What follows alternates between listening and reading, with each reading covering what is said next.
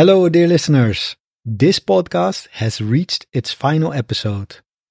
I've started a new podcast titled Build Your English, which you can find at patreon.com slash buildyourenglish. There, you can access your weekly free episode and its transcript. I hope to see you there. How to compare and contrast in C1 speaking. Let's find out. Hello, this is Christian from Cambridge Advanced Speaking. How are you doing today? It's a pleasure to share another lesson with you. And if you didn't know, I run the website Get Ready for Success, where you can find the audio files, video clips, and lesson notes for all the podcast episodes. I create and share these learning materials because I want to help you speak better English and get a high mark in your C1 speaking exam. Today, I want to start with a comment from one of my listeners, Erika from Hungary, and she writes the following Your podcasts are a tremendous help in preparation for my upcoming exam, Christian. Please go on producing similarly useful content. I also have a request, if I may. What about an episode including some handy phrases and expressions of contrasting and comparing? For example, like two pics during the speaking part of an exam. With pics, she means pictures, of course. Thanks for considering it and for everything you are doing here. Well, what can I say? Thanks a lot, Erika, for your lovely comment. And yes, an episode about how to compare and contrast is a tremendous idea. So that's what you got right here, right now. We're going to look at four things. Number one, how to compare. Number two, how to contrast. Number three, idiomatic expressions. And number four, finally, connectors to compare and contrast. By the way, if we talk about the noun, we say contrast. If we talk about the verb, we say contrast. Are you up for it? Let's get started.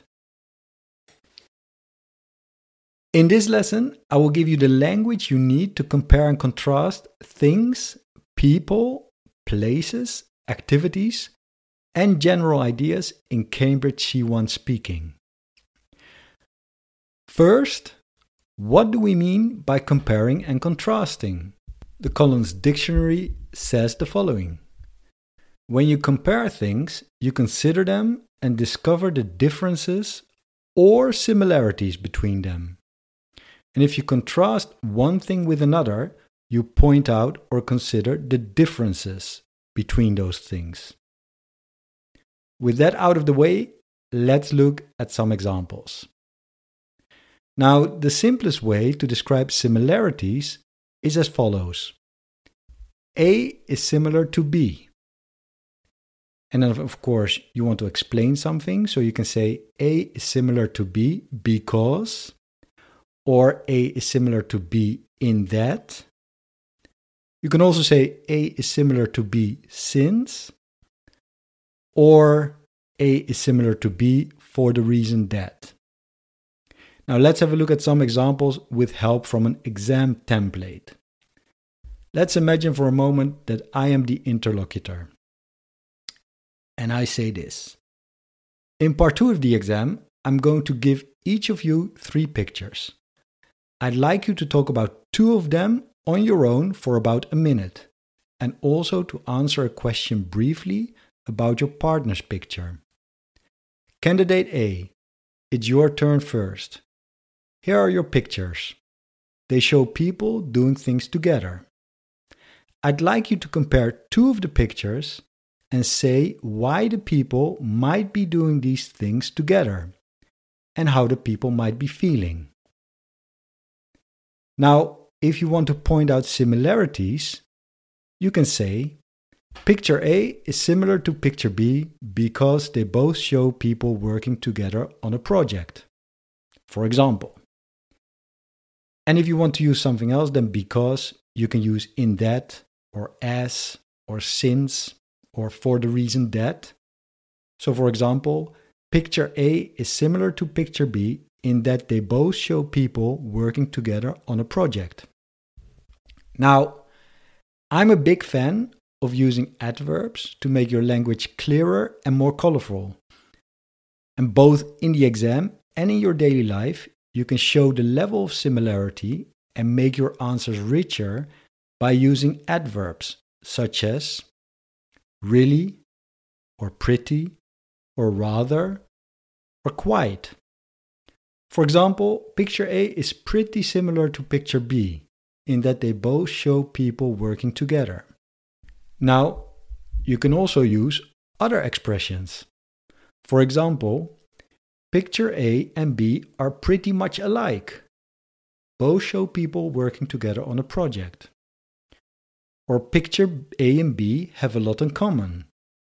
Both show people working together on a project. Another option is picture A and B are fundamentally similar. Both show people working together on a project. Yeah? So, again, this is what I always do in these episodes. I help you to become flexible in your English speaking, right? Different expressions to express the same thing. Okay, now let's look at a part 3 exam question to find out how to talk about similarities in that part of the exam. Imagine again that I'm the interlocutor. Here are some jobs which some people would like to have and a question for you to discuss. First, you have some time to look at the task. So in the exam, you get 15 seconds.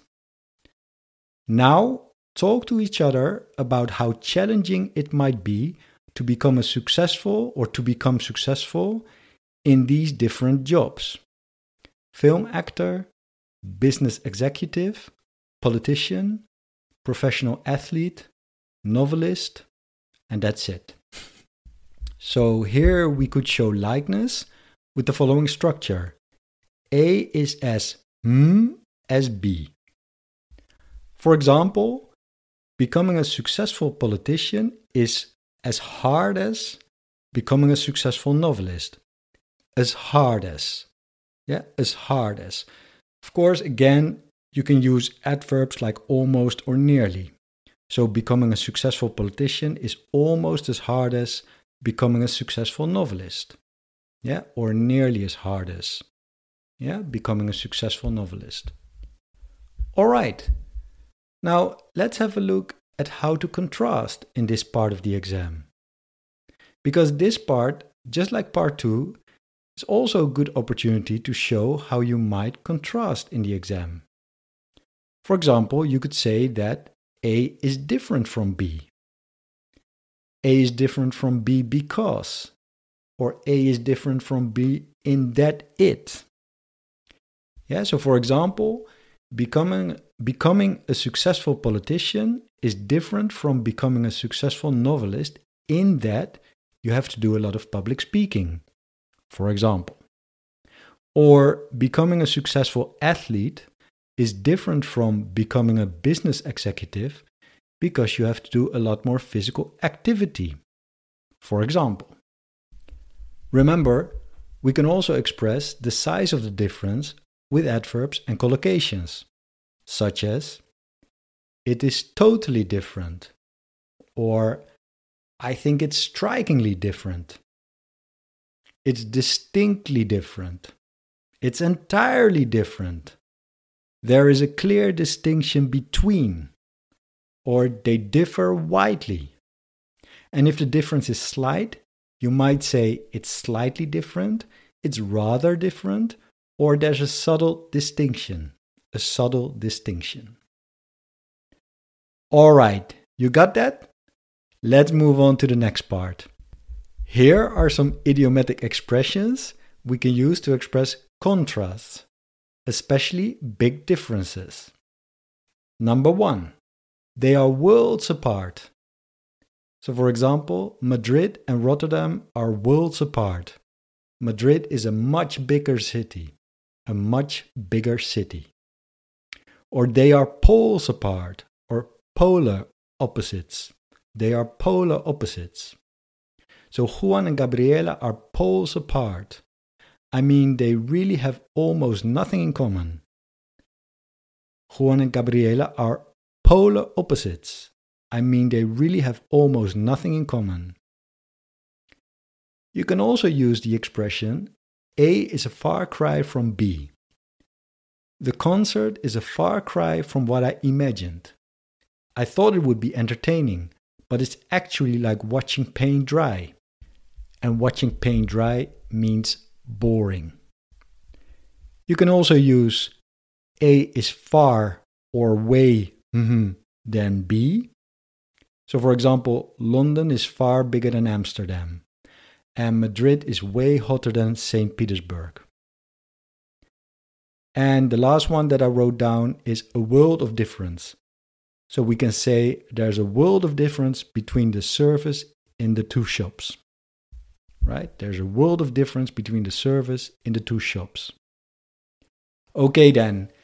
In the final part of this episode, we're going to look at some connectors you can use to compare and contrast ideas as well as things. I will use a couple of part one questions to show you some examples. So here's the first question do you like using the internet to keep in touch with people? Yes, I love Telegram, and similarly, I'm a big fan of WhatsApp too. Or, yes, I'm a big fan of FaceTime. Likewise, I'm really into Zoom as well. So, similarly and likewise. And question number two Do you think you have enough free time during the week? I'm really busy during the week, but on the weekend, conversely, I have lots of free time. Or I'm really busy on Mondays and Tuesdays. Fridays, on the other hand, are much easier. I'm busy this week. Next week, conversely, I have much less work to do. One final note regarding the difference between on the other hand and on the contrary. On the other hand, means that it is true, and this is also true if we look at it from a different viewpoint. For example, life in the country is nice and quiet. On the other hand, you have to go a long way to get to the shops. On the contrary is a rather formal expression which means that is not true. The opposite is true. For example, person A says you must be pleased with your exam results. And then person B, says, On the contrary, I thought they would be much better. Got it? I hope you did. That's it for today. Lots of interesting and lovely ways to compare and contrast places, things, people, activities, and ideas. I hope you enjoyed this episode. And if you did, please share it with someone who could benefit from it. And if you would like to suggest topics for future episodes, just like Erika did, leave me a comment on my blog or on YouTube. If you have any questions about this lesson or any feedback, then do get in touch with me. You can email me at christian at getreadyforsuccess.com. I'd love to hear from you. In the meantime, go and check out my website, Get Ready for Success. If you're preparing for Cambridge C1, it's a great place full of interesting stuff. All right, then, that's all from me. Take care of yourself and each other, of course. Speak soon, my friends. Bye bye. Oh, and one more thing. You might have heard that I have a new podcast. It's called Build Your English. Every week, from Monday to Friday, I publish 10 minute lessons that teach English in a fun and effective way.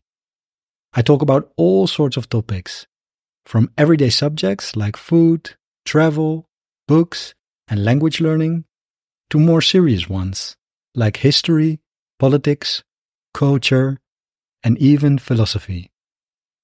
The episodes are spoken at a speed you can understand and come with downloadable MP3 files and PDF transcripts. So, by dedicating just 10 minutes a day to our lessons, you won't just see improvements in your English, you'll also enjoy the learning journey. I invite you to listen to an episode and see for yourself. Patreon.com slash build your English. Patreon.com slash build your English.